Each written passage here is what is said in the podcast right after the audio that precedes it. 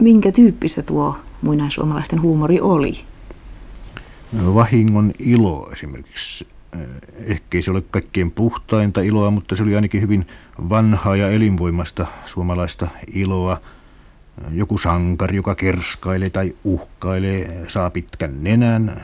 Se on muinaisrunoissakin hyvin suosittu aihe. Se on kovasti huvittanut esivanhempiammekin.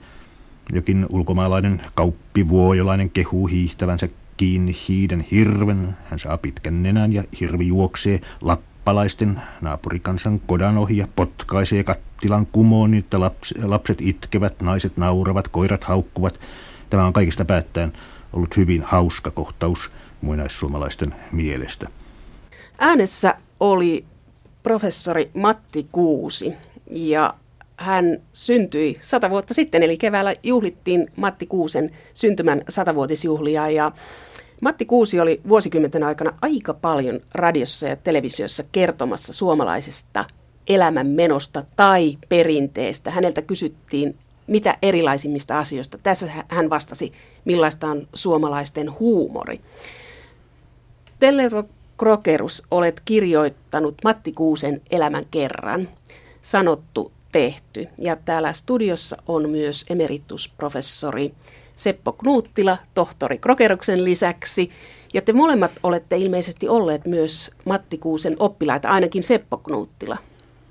Joo, taikka olin niin siinä laitoksella töissä aluksi amanuenssina, sitten assistenttina, Kuusen assistenttina. Että mä en itse asiassa ollut, olin ehkä tämmöinen yksityisoppilas melkein.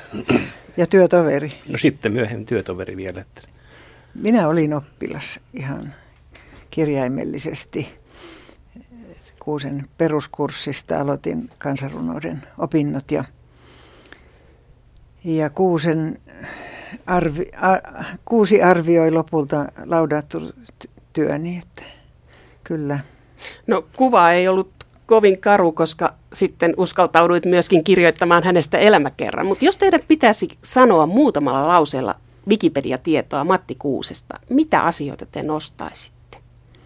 Miten määrittelisitte Matti Kuusen lyhyesti? Teller ei varmaan osaa tehdä sitä lyhyesti. Mutta no sinä ko- ehkä sitten yrität. Tuota, no tietysti pitää ensimmäiseksi todeta, että tutkija Kuusi hänen varsinainen elämäntyönsä oli kansanrunouden tutkimuksen, vanhojen Kalevala mittaisten runojen ja sitten sananlaskuaineistojen parissa ja se kasvoi myös huomattaviin kansainvälisiin mittoihin. Se on ensimmäinen ja näillä ansioilla pääasiassa hänestä tuli akateemikko sitten lopulta. Mutta sitten hän oli suomalainen vaikuttaja – kulttuurikriitikko, kolumnisti, juhlapuhuja, poleemikko, keskustelija. Hän oli pakinoitsija, runoilija. Tässä tutkijan toimessaan niin Kuusi sellainen niin kuin erikoislaatuinen henkilö, että hänellä oli nämä omat alueensa, jolle hän sitten kyllä vähän varoja, että tuleeko sinne muita, ja ne sitten joutuivat näyttämään taitonsa ja kykynsä, jos vanhojen runojen tutkijaksi halusi tulla. Ja sitten hän oli loputtomasti kiinnostuksen kohteita muilla aloilla, joille hän ohjasi ihmisiä. Joo, toi pitää niin Suullisen perinteen tutkimukseen ja sitten niin kuin nykykulttuuri- ja populaarikulttuurin tutkimukseen. Ja siis tämä Kuusen, Kuuselle, että hänelle mikään inhimillinen ei ollut tässä mielessä vierasta. Kaikki oli tutkimisen arvoista ja kaikki oli kiinnostuksen niin kuin arvoista. Ja sitten kun ihmiset, ihmispolot tekivät näitä töitä, niin sitten he saivat joskus ankaraakin kritiikkiä siitä, että, että tämä kuusi oli sellainen, kyllä häntä luonnehti mun, mun mielestä tällainen, mikä tulee tuossa sun elämäkerrassakin esiin, että kuusen kanssa piti olla aina vähän kuin varpaillaan. Piti kyllä se on niin kuin, joo, että se... joo, mä ajattelin juuri sanoa, kun arvelit, että, että mä niin kuin sen oppilaan roolin pohjalta lähdin tekemään tätä elämäkertaa, niin oikeastaan mulla oli hiukan pelokas suhde kuuseen silloin opiskelijana. Ja juuri se, että hän tuntui jollakin tavalla niin suvereenilta ja sitten samalla vähän et, vaikeasti lähestyttävältä. Oliko hän arrogantti? Ei minusta, mutta hän oli ujo ja vähän kulmikas. Voi olla, että hänestä sai sellaisen arrogantin vaikutelman, koska hän saattoi sanoa niin, niin suoraan ja sillä tavalla pisteliästi jostakin, että sitä ei niin kuin ymmärtänyt sitä ikään kuin sitä asiayhteyttä. Ja sitten kyllä ne moni pahotti mielensä, mutta niin tota, kyllä, kyllä ehkä enemmän kuitenkin ihmiset ilo, iloitsi näistä tästä niin kuin älyn säihkeestä ja siitä keskustelusta, mitä Kuusi piti näissä, varsinkin näissä tutkijapiireissä, mutta kyllä myöskin niin kuin, niin kuin esimerkiksi populaarikulttuuriseminaareissa, jotka oli mun mielestä tavattoman säkenöiviä ja hauskoja. Joo. Siellä oli sitten niin kuin kutsuttu alan asiantuntijoita, ihmisiä, jotka toinen toistaan kummallisempia tapauksia siellä. Hänellä oli tämä idolianalyysi, yksi, yksi populaarikulttuurin idea, niin, niin siltä pohjalta hän hahmotti tämmöisiä perustyyppejä, jotka sitten, joihin kuuluu nar, narrit ja, ja luuserit siinä, missä sankaritkin. Mutta, mutta niin kuin ihmissuhteiden tasolla ei voi ehkä väittää noin, vaan pikemminkin hän kyllä valitsi ne lahjakkaat ja eteenpäin menevät.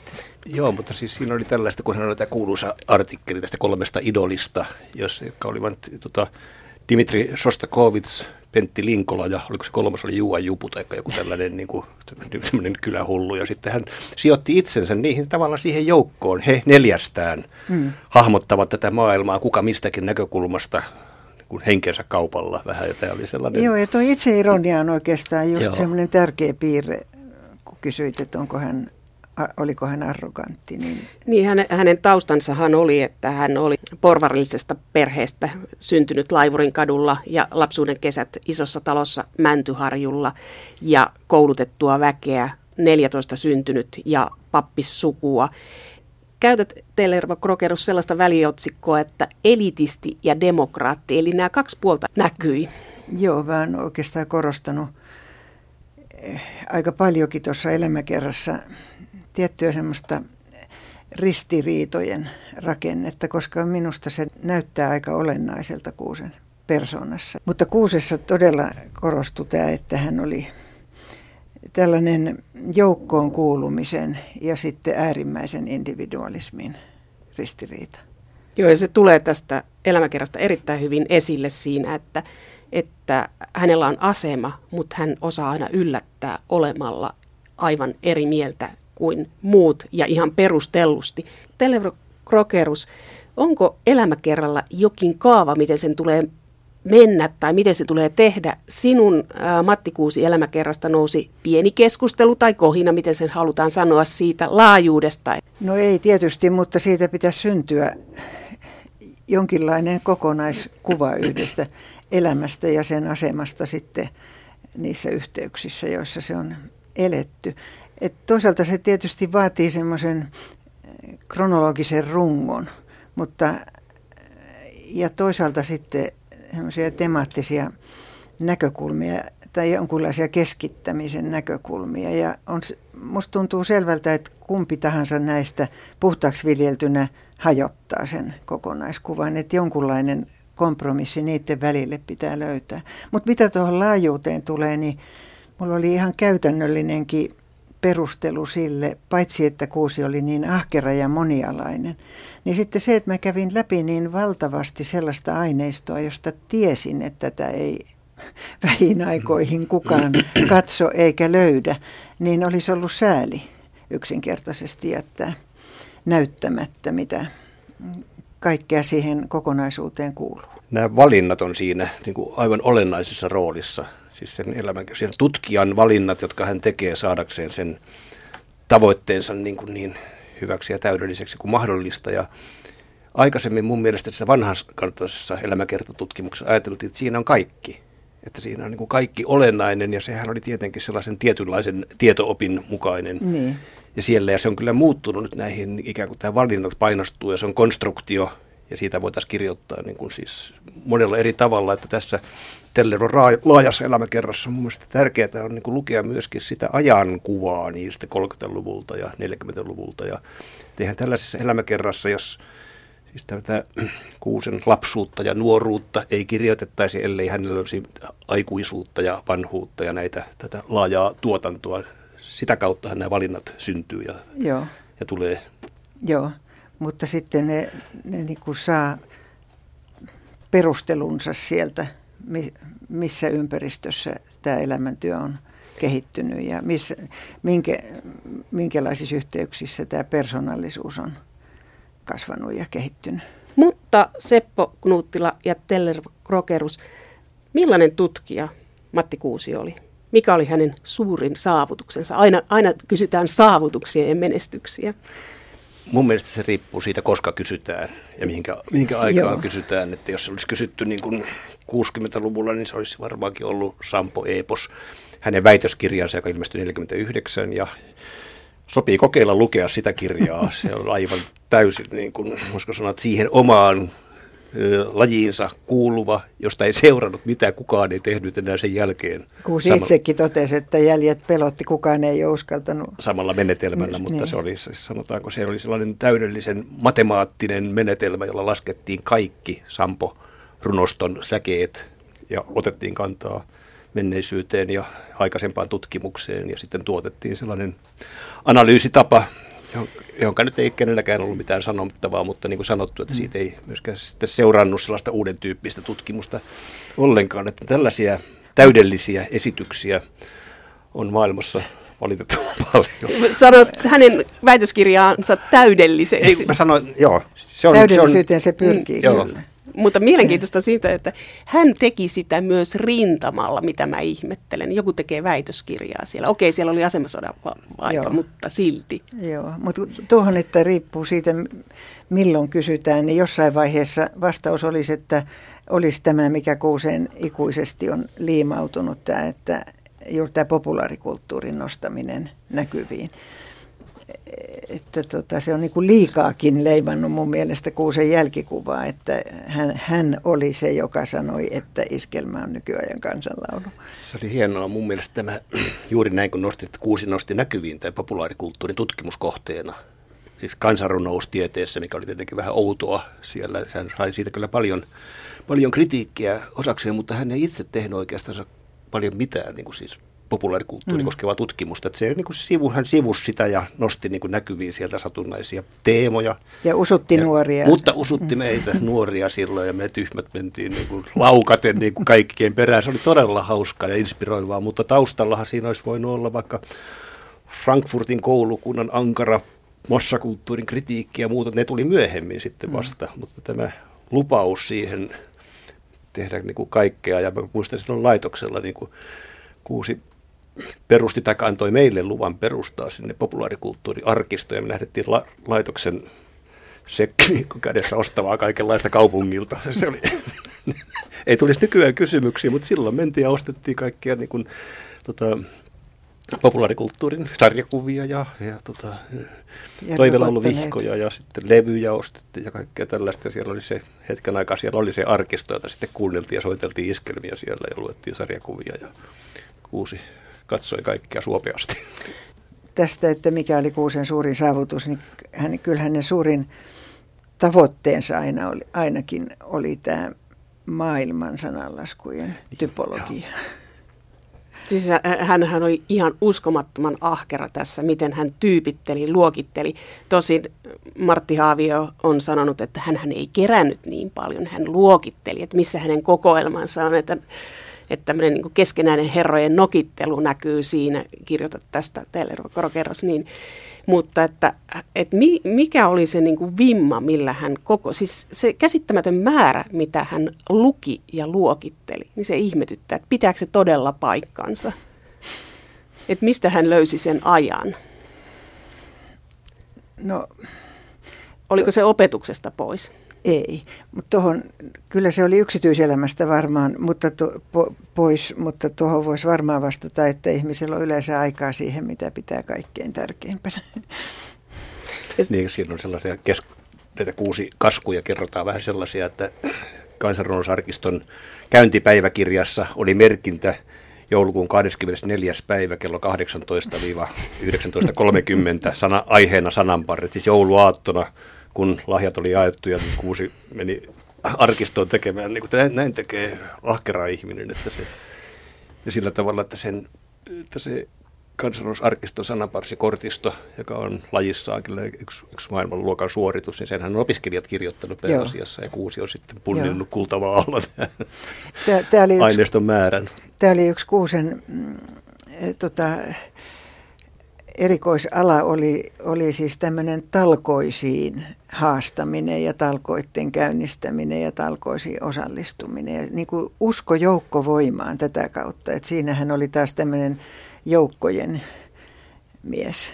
Manuaalinen joukkoistaminen. Niin, että tuohon voisi sanoa, että hän, että hän ei kerännyt, mutta hän organisoi tuota keruukilpailuja, jolloin Joo. kerättiin niin kuin sananparsia, nykysuomalaisia sananparsia ja kaskuja, ja hän organisoi, ja jos aineistoa puuttui, niin sitä laitettiin ilmoituslehteen tai radiossa kuulutettiin, että nyt tarvittaisiin tällaista ja tällaista ja sitä tuli sitä aineistoa sillä, sitä kautta. Niin voisi oikeastaan sanoa, että hän oli modernimpi kerääjä kuin ne Karjalan kävijät, joita, joihin Haavio viittasi tuossa. Se, se Haavion eh, kritiikki koski viranhakutilannetta ja oli sen vuoksi niin ankara.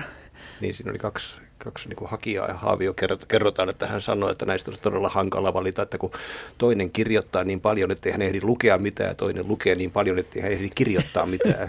Ja tämä, joka kirjoittaa niin paljon, sehän oli kuusi sitten. Ja toinen oli Jouko Hautala. Jouko, Jouko Hautala, joo.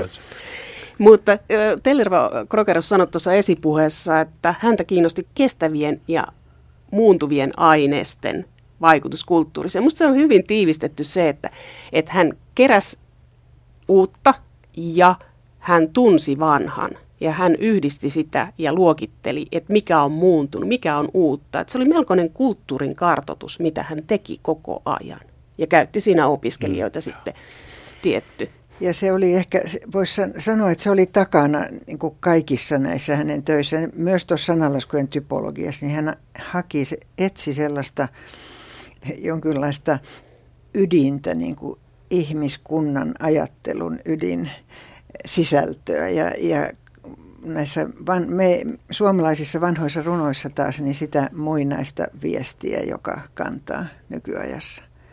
Ja sitten hänen kirjoituksissaan sekä puheissaan tulee sellainen aika hieno piirre, että hän oli hyvin ymmärtävä kulttuuriilmiöille, että hän ei arvottanut niitä – Tosin se ironia, millä hän piti esitelmiä, niin kyllä rivien välistä saattoi huomata jotain, mutta, mutta kuitenkin. Et kaikki, vai onko se väärä kuva, että kaikki aineistot on samanarvoisia? Ei varmaan ollut samanarvoisia. Että kyllä tämä vanhimmat aineistot, jotka oli kestänyt vuosituhansien koettelemukset, niin kyllä ne oli siis kuusen arvoasteikossa ilman muuta niin kuin kärjessä. Ja sitten tämä, tämä niin nämä päiväperhot, niin kuin hän sanoi, iskelmistä tai tällaista, niitä tulee ja menee ja se on ilmiö sinänsä, mutta nämä pysyvät on sitten kaikki, niin kuin mitä kauemmaksi mennään, niin sitten tässä kuusen, kuusen suurissa niin kuin aikakausiteoriassa, joka oli tällainen eräänlainen tyyli oppia, katsoo, että tämmöiset vanhimmat jyh, jyhkeimmät ö, myyttirunot on niitä, jotka on yleismaailmallista ominaisuutta, yleisinhimillisiä, ja näin ihmisen ajatus toimii. Hänellä oli tällainen, eikö se oli siis 30-luvulla, kun hän kirjoitti tämän ilmeopin, Joo. Ja, josta Joo. on niin kuin tämä, että kaikki on jo sanottu, kaikki mitä ihminen pystyy tu- tuottamaan on tavallaan tuotettu jo, siis tässä arkaisessa mielessä. Ja se, että se oli hänen suuri, valtava havaintonsa, tämä, että kaikki on meidän silmiemme edessä. Niin millainen hän oli opettajana sitten? Jos teki muodollisesti hyvin työnsä, niin aiheella ei ollut väliä, että siellä tuli sitten näitä eksperttejä heti, kun joku teki seminaariesitelmä jostakin, niin kuusen puheessa hän muuttui ekspertiksi. Pekka, alojen eks, Pekka Laaksonen on muistellut tätä, miten hänestä tuli seminaariesitelmän pohjalta niin Suomen johtava lastenkulttuurin tutkija. Ja Liina Myltileikin tutkija, sitten muut tutkinutkaan. Mutta siis tällä tavalla, että hän, niin kuin, siinä oli sellaista hauskaa niin kuin ironiaa ja samalla kannustavaa. Ja sitten, mutta jos jos lepsuili siellä ja ei niin kuin oikein asia ei innostanut ja kun se niin kuin näki sen, niin hän kutsui sitä ironisesti seminaarityötä esimerkiksi eräänlaiseksi työvoitoksi aiheesta, joka tarkoitti sitä, että ei kannata ehkä jatkaa näillä. Se oli, muistan, se oli sellainen piinallisen, siis kiduttava luonnehdinta tämä eräänlainen työvoitto aiheesta. Mutta hän ei ollut sukupuolineutraali opettaja. Hän näki mielellään miesopiskelijat tutkijoina. Mi- niin, ky- kyllä mä nostan näkyviin tätäkin puolta, vaikka toisaalta vähän niin kuin arkailen sikäli, että, että kyllähän hän nosti monia tai tuki ja nosti ja vei eteenpäin myös naisopiskelijoita, että ei se ole mitenkään yksilitteistä, mutta on vähän yllättäviä heittoja kyllä siellä elämäkerran sitaateissakin. Niin, ehkä nämä justiin nämä yllättävät heitot, että Kuusi oli sellainen, niin kuin, ei mitenkään kovin sulava käytöksinen noin sosiaalisesti, että hän niin kuin, siis, kerrotaan, että siellä hän kutsui kaikki naiset, oli hänelle neitejä. ja, ja, ja sitten sillä tavalla, että hän kiitti sitten niin kuin kollegansa, joka oli saanut suuren työn valmiiksi, että olihan tämä hieno suoritus kolmen lapsen äidiltä. Tai että tämä Jotka... saa unohtamaan, että asianomainen on nainen. Niin. Ja assistentit oli naisia pääasiassa, eikä siellä mun mielestä niin kuin niissä seminaaritilanteissa ja siellä tämä tullut Ei. esiin mitenkään erityisesti. Sitten hän oli aikamoinen kulttuurivaikuttaja. Hän aloitti opiskelijapolitiikassa akateemisessa Karjala-seurassa. Tellervo Krokerus, millainen rooli hänellä oli siellä? Se on aika erikoinen sikäli, että hän lähti niin kuin soitellen. Ilho Helanen kuului perhetuttaviin siis AKS silloinen johtaja ja sitten hänen läheinen sukulaisensa oli toinen tämmöinen AKS johtohenkilöitä. Niin nämä herrat kutsu hänet siihen, hänet niin kuin tuotiin sinne tavallaan kämmenellä ja AKSn hajannuksen, Mäntsälän kapinan jälkeisen hajannuksen jälkeen. Ja hän lähti erittäin innokkaasti siihen AKSn työhön mukaan, mutta, mutta erittäin pian myös sitten mm, havahtui siihen, että hän ei kaikkia sen järjestön toimintamuotoja ja ajatuksia hyväksy. Ja hän, hänestä tuli tämmöinen sisäisen opposition jäsen. AKS. Ja niin kuin mä kiinnitän tuossa elämäkerrassa huomiota siihen, että ei hän ollut missään AKS luottamustehtävissä sitten heti sen alun jälkeen, jolloin hänet ensin nostettiin suomalaisuustyöhön ja näin.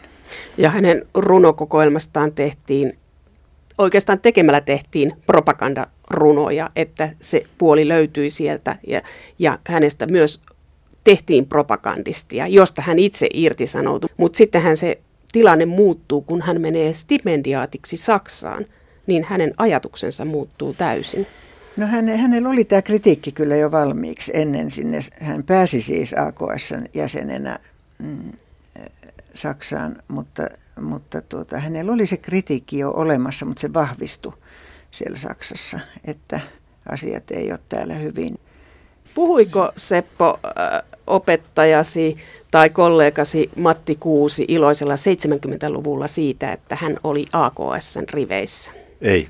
Siitä, se ei tullut koskaan missään niin julkisesti eikä myöskään yksityisesti esiin, että eihän sitä kieltänyt, mutta siihen aikaan siitä ei jotenkin niin kuin se, ehkä se oli sitä, että se ei ollut niin kuin sopivaa tai se... Sitä ei olisi ymmärretty. Mikä tuossa elämäkerrassa tulee kiinnostavasti näkyviin tämä erottelu. Se tulee monet, siis useammassa siellä, että AKSn toimintaa, siis kuusi ei pitänyt sitä politiikkana. Että politiikka oli muualla ja hän ei halunnut siihen sotkeutua. Hän tarkoitti tietenkin puoluepolitiikkaa ja vähän. Ja tämä oli niin kuin siis suurempaa. Tämä oli politiikan yläpuolella olevaa isänmaallista toimintaa. Niin, joo. Ja sellaista, se oli sellaista sen ajan idealistista ja aika puhdashenkistä nationalismia, mitä siinä Kyllä, ajettiin. Joo. Ja sitten siinä nationalismilla on aina niin kuin vihollisensa ja viholliskuvansa, jota rakennettiin ja kuusi siihen osallistui niin kuin aivan täysin palkeen se viholliskuvan tuottamiseen ja rakentamiseen. Joo, se on kyllä totta. Ja sitten hän 60-luvulla sanoi, että, että ainoa nuoruuden synti, jota keski-ikäisen ex-ylioppilaan pitäisi katua, on osallistumattomuus. Että hän kuitenkin niin kuin arvosti sitä osallistumista. Niin ja sitten muistelmavaiheessa, kun hän noi ohi, ohituksensa, ne muistelmaesseensä julkaisi, niin hän niin kuin rinnasti 70-luvun taistolaisuuden ja oman nuoruutensa AKS-läisyyden, että joka sukupolvella on nämä ääriliikkeensä, joihin, joista nuoriso innostuu. Mielenkiintoinen on hänen sotavaiheensa. Se, että hän oli jalkaväkirykmentin Seiskan, ei tiedotuskomppaniassa, vaan teki tiedotuslehteä ja muuta. Ja sitten hän suhtautui näihin propagandisteihin vähän sillä tavalla, että arvotti heitä. Se on mielenkiintoista, Tellervo Krokerus, miten kuvaat sitä, että miten hän katsoi sotaa. Mutta mistä sä olet löytänyt nämä asiat, että miten Matti Kuusi katsoi sotaa? Siis tässäkin on yksi Kuuselle tyypillinen ristiriita, kun totesit, että hän näitä tiedotusjoukkojen propagandisteja katso vähän niin kuin syrjä, syrjään. No sehän oli kai rintamalla hyvin tavallista, että ne, niitä vierastettiin, koska ne ei olleet siellä tositoimessa, vaan, vaan turvallisissa oloissa kirjoittivat ja toimivat. Mutta tuota, että hän oli niin hirveän kiinnostunut propagandasta itse ja hän oli opiskellut propagandan teoriaa ja soveltanut sitä AKS-läisenä, niin sitten hän sitten kuitenkin siinä rintamalla niin näki jotenkin sen propagandan tyhjyyden niin kuin siinä tosi, tositilanteesta katsoen. Mutta mistä mä oon niin kuin saanut tämän kuvan, niin mä oon lukenut tuhat numeroa Tyrjän lehteä, jota, jonka hän pääasiassa itse omin käsin kirjoituskoneella naputti kuusen isomman kuusen juurella ja, ja sitten kirjeenvaihdosta, jota on hyvin paljon säilynyt. Hän kirjoitti kotiin vanhemmilleen, sisaruksilleen ja sitten varsinkin ystävälleen Aulis Ojajärvelle näiden lisäksi. Eikö siinä on aika kiinnostava tämä niin kuin tehtävä, jonka hän siellä Tyrjässä niin omaksuu ja missä näistä lehdistä näkyy, että hän oli tämmöisen niin kuin mielialan ylläpitäjä, hän oli niin kuin, rakensi tällaista yhteisöllisyyttä siellä, ja että nämä miehet on, ja, ja näiden miesten ääni niin kuin kuului koko ajan siellä, että hän on vaan tällainen niin kuin sellainen kaikupohja siellä, että nämä miehet on kaikki kaikessa, ja se on heidän niin kuin, tämä juttuunsa, tämä kauhea sota ja, ja niin edelleen. Ja tämä ajatus, että hän, hän ei ollut propagandisti, vaan tämä mielialan ylläpitäjä Joo. ja sen rakentaja ja sen kehittäjä, ja hän järjesti kilpailuja, ja hän, hän niin kuin teki näitä pilkkalauluja ja kaikki tämä se erikoinen niin kuin, voisiko näkökulma sotaa mun mielestä. Hmm. Hän suhtautui moniin asioihin kriittisesti ja sitten hän kuitenkin oli se hengen luoja. Ja sitten sodan jälkeen sotaveteraaniporukoissa hän jatkoi samaa linjaa, että hän oli kriittinen, mutta hän oli täysillä mukana. Ja sitten, että hän oli upseeri ja miten hän suhtautui Väinölinnan romaaneihin ja miten hän niin kuin puolusti kulttuurikeskustelussa. Niin, Kuusihan toimi siis kirjallisuuskriitikkona jonkun verran ja tota, toi tuntematon sotilas osui sitten kohdalleen, että Kuusi todella oivalsi sen kirjan ja, ja ymmärsi sen arvon ensimmäisten joukossa. Olisiko siinä ollut tätä kuusimaisuutta sen verran, että kun hän näki sen kritiikin nousevan, niin hän on sitä kritiikkiä vastaan. Ja sillä tavalla sen Se on hyvin mahdollista, joo. puolelle ja sitten tavallaan sille puolelle, jotka tietävät ja ovat kokeneet näitä asioita. Joo. Ja sit, joo, siis Siis Seppo, oliko se ominaista hänelle, että, Oli. että hän asettautui tällä tavalla? Kyllä, siis asettautui jollakin tavalla niin kuin... vastahankaan. Tai... Niin, siis sillä tavalla, siis sillä tavalla, että hän niin rakasti sitä, että hän sai niin perustella sen ja olla eri mieltä. Ja sitten siellä niin kuin sillä uskomattomalla tyylittajulla ja, ja, ja sanan voimallaan niin kuin perustella sitä omaa maailmaansa ja toisten puolesta. Että kyllähän tapa, jolla hän näitä kansanrunouden taitajia ja sepittäjiä ihaili, niin se on niin yhdenlaista, niin kuin voisiko sanoa, sellaista yhdenlaista niin kuin poettisen kansakuvan rakentamista, mm. siis runollisen kansakuvan rakentamista. Oliko hän romantikko tässä suhteessa? Minkälaista kuvaa hän loi kansasta? Kyllä hänessä oli romantikkoa ilman muuta, mutta tuota, se hänen kansankuvansa on niin kuin perinteisen romantisoivan kansankuvan vastakuva suorastaan, että hän ihannoi semmoista sisuuntuvaa, piikikästä, yrmeää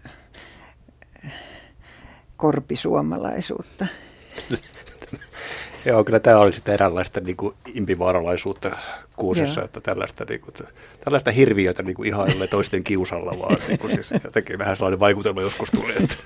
Niin, ja jos ajattelee se piiri, mistä hän nousee siitä herrasväestä, niin se varmaan löi se taustaleimansa, niin, että hän korosti sitä kansan omaisuutta. siellä herrasväen piirissä oli tällainen kansakuva, että siis tämmöistä rahvaasta juuri tällainen kuva, niin kuusi kääntää sen niin kuin ikään kuin... Niin kuin että tällaisia me olemme. Niin, Joo. tällaisia me olemme, nämä ovat meidän parhaita ominaisuuksia. Ja tämä on se, kaikki, kaikki muu häviää, niin tämä jää viimeisenä maailmaan, tämä, nämä ominaisuudet pohjoisella havumetsävyöhykkeen ja kyllä se, kyllä se hänen tota, omankin persoonansa sopii tämä, että jos, jos joku jää, niin se on sisu. 60- ja 70-luvuilla niin politiikka oli aika kiihkeää, niin missä leirissä oli Matti Kuusi? Pysyikö hän poliittisten piirien ulkopuolella? Oliko hän porvari? Oliko hän maalaisliittolainen? Oliko hän vasemmistolainen? Mä yritän tuohon hakea vastausta tuossa elämäkerrassa ja se on hirveän kiinnostava se hänen poliittinen roolinsa, koska hän oli niin aktiivinen ja sitten kuitenkin sanoutui niin määrätietoisesti irti puoluepolitiikasta. Hän pyrki kyllä poliittiseen vaikuttamiseen. Tässä on vähän sama kuin siinä AKS-asenteessa, mm. että hän on niin kuin yläpuolella politiikan, mutta kuitenkin vaikuttaa aktiivisesti. Hän sanonut jossakin tässä, että hän ei ole kahta kertaa äänestänyt samaa Joo, puoluetta. Se on minusta ihana, ihana tarina, siis kun hän oli ja korosti sitä, että hän on poliittisesti sitoutumaton, niin hän kirjoitti tyttärelleen, että tuota, selosti vihreän liiton vaalitulosta ja sitten sanoi, että koska minä olen pitänyt periaatteena niin, että kaksissa perättäisissä vaaleissa äänestä samaa puoluetta, niin en voinut tällä kertaa olla vihreä. Ja hän, hän innostui vihreistä ajatuksista 70-luvulla ja luonnonsuojelusta. Ja niistäkin Joo. sillä tavalla, niin kuin sillä tavalla äärimmäisesti, Joo. että jotenkin niin kuin sillä, sillä tavalla, että yhtäkkiä niin kuin Linkola oli hänen niin kuin suuri idolinsa ja hän halusi, halusi olla enemmän kuin Linkola joissakin asioissa. Joo. Se oli minusta ne kuusen yhteiskuntakuvitellut, mitä hän oli saanut suunnitella yhteiskuntaa, niin kyllä ei viihtyisi kyllä monikaan siellä maailmassa. Mutta hänen veljensä oli yksi hyvinvointiyhteiskunnan rakentajia, jota edelleen siteerataan ja tuetaan Pekka Kuusen kyllä ajatuksiin. Se on, se on kyllä suomalaisille suuri onne, että se oli Pekka Kuusi eikä Matti Kuusi, joka tämä hyvinvointipolitiikka meille järjesti ja suunnitteli. No siellä ainakin yksi oli tämmöinen, tarttu sieltä, että hän oli niin opiskelijoita neuvonut tai jotenkin ohjeistanut, että, että ei pidä pelätä herroja. Mutta hän oli kuitenkin itse herraskaista väkeä. Kyllä, mutta tuota, mä kyllä sanoisin, että se oli ihan niin kuin aidosti niin kuin omista lähtökohdistaan käsin aidosti niin kuin tasa-arvoa rakentavaa se Kuusen tausta, niin kuin sukutaustan ajattelu että siellä, siellä tuettiin työväenliikettä ja haluttiin, että työ, työväki pääsee niin kuin tasaveroisesti vaikuttamaan. Ihan hänen isoisänsä ja isoisän isänsä jo oli näitä. Siis tällaista niin kuin riktiläistä työväenliikettä, joo. tietenkin tällaista, sellaista niin kuin, vähän niin kuin yhteiskuntasopua, joo, joka joo. on siellä paikkansa. Ja joka, joka on vel... sitten Kuusenkin yksi keskeinen teema, tämä joo. kansallinen yhtenäisyys Kyllä, kautta joo. linjan tämmöiset yhteiskunnalliset kannanotot tai suunnitelmat, joita hänellä oli, niin hän esitteli pakinoissa tai vähän sellaisessa niin kuin kevyessä muodossa, kun hän suunnitteli siellä, että suomalaisista alkoholistit lähetettäisiin Afrikkaan ja työttömät jonnekin muualle ja muu sopeutumaton aines heitettäisiin pois täältä, niin jäisi vaan niin kuin hyvä jäljelle. Niin kyllähän sai tästä aika paljon niin kuin, vastata tämän tapaisiin kuusi suunnitelmiin, mutta toisaalta sitten ehkä tämä, no yksi sellainen ohje, joka hän 50-luvun alussa julkaisi sellaisen erittäin hienon kokoelman vanhan kansan sananlaskuviisaus. Kaikki sananlaskut, mitä oli 1500-luvulta Turun palon asti kerätty, niin se, niissä on niin kuin, sieltä yksi esimerkki näissä, niin sitten sen perusteella hän oli tehnyt tämmöisen vanhan kansan kymmenen käskyä, joka oli itse asiassa kuusen oma niillä oli kaikupohjansa siellä, mutta siellä oli kaikki niin tämmöinen teet työtä, älä koreile, älä luota vieraisiin, säästä, varo intohimoja, ja tämä olisi se vanhan kansan kuva. Niin Elämänviisaus. Kyllä, niin. Joo, karu kansa. Matti Kuusi kirjoitti kolumnien lisäksi tai pakinoiden lisäksi ja lehtijuttujen lisäksi ja tieteellisten tekstien lisäksi runoja. Millainen hän oli runoilijana? No nuorena runoilijana hän siis esikoiskokoelmansa valmisti 19-vuotiaana ja itse jälkeenpäin niin kuin hymähti, että se oli koulupoikarunoutta. Mutta, mutta siellä jo näkyy niin kuin semmoinen tekninen taito, että hän kehitti aivan äärimmilleen sen runotekniikan. Mutta sitten varsinkin tuossa 40-luvun 47 ilmestyneessä Rauta liikkuu kokoelmassa, niin siinä on paljon niitä sodan jälkeisiä tuntoja, sodan muistoja ja sitten sen ajan tuntoja. Ja siellä on monta hienoa kestävää runoa Kirsi Kunnas on joskus sanonut, että hyvä riimi, mm, sehän ihan tota, tuntuu selkäpiissä, niin mun mielestä esimerkiksi se lyhyt runo, jossa Kuusi kysyy, niin kuin toteaa, että maisema on muut, se entinen kotimaisema on sodan jälkeen näyttää oudolta, maisema oudoksi muuttunut. Miten hän on niin kuin juuttunut, nyt mä en muista sitä tarkalleen, juoksuhautoihin, sotiin, löydänkö koskaan kotiin. Se on musta semmoinen riimi, joka tuntuu selkäpiissä. Muistan, mä olin lukiolaisena, laitoin johonkin kotiaineeseen. Mä olin, nyt muista yhtään mistä, mä olin nähnyt kuitenkin kuusen tällaisen aforistisen runon, pilkkaruno klassikko, klassikkojen arvosta ja laitoin sen sinne ja opettaja kiitti ja se runo meni näin. Runon ansio mikä korkein on, ujo tuoksahdus tunkkaisen klassikon postillan ikä. Tämä on, on ensimmäinen kosketus. Se on niitä 19-vuotiaan runoja. No joo, mä ja. ehkä 19-vuotiaana sitten lainasin tätä. Joo, ja sitten hän kirjoitti sodan jälkeen, että tiesimmekö muka leikistä, kuka selvisi ehjin nahoin, petyimme pahoin. Eli se sodan jälkeinen miesten tunnot hän kokosi siihen kokoelmaan. Mutta hän ei sitten jatkanut runoilijana. Siinä on, siinä on monia tekijöitä. Että yksi tärkeä tekijä oli se, että runouden modernismi nousi niin vahvasti ja Kuusi oli niin kuin koulupojasta asti pysynyt traditionalistina. Ja itse asiassa hän kirjoitti enemmän vapaarytmistä runoa kuin mitä noissa kokoelmissa on, mutta myös kustannustoimittajat karsi ne sieltä, että pysy lestissäsi, kun kerran olet muodon mestari. Ja, ja mutta sitten siinä oli hyvin tämmöinen yksi, yksityinen henkilökohtainen syy, että hän jotenkin, hän varjeli omaa psyykkeään. Hän pelkäsi, että hän ei kestä ehjänä, jos hän ryhtyy runoilijaksi. Että on turvallisempaa lähteä tutkijan tielle. Tämä elämäkerta Matti Kuusesta sanottu tehty, tämä on elämäkerta, joka kertoo oikeastaan miehestä työn kautta ja aikakausista erittäin hyvin. Mutta se, mikä mua mietityttää tämän kahdeksan ja puolen sadan sivun jälkeen, että millainen se tyyppi Matti Kuusi oikein oli. Että se lapsuuden perhe on, mutta, mutta tämä oma perhe on aika lailla taustalla. Minusta ei ole miellyttävää kirjoittaa ihmisistä, jotka elää tällä hetkellä meidän keskuudessamme. Sitä paitsi se ei sittenkään minusta on Matti Kuusen elämäntyön näkökulmasta, joka nyt kuitenkin on fokuksessa, niin se ei ole kaikkein tärkeintä. Se on niin hyvä valinta ja hyvä rajaus siinä, että se tulee, nämä taustat tulee esiin, mutta ne tulee sen takia, että sitä ikään kuin kirjaa lukiessa vähän niin kuin lopusta alkuun.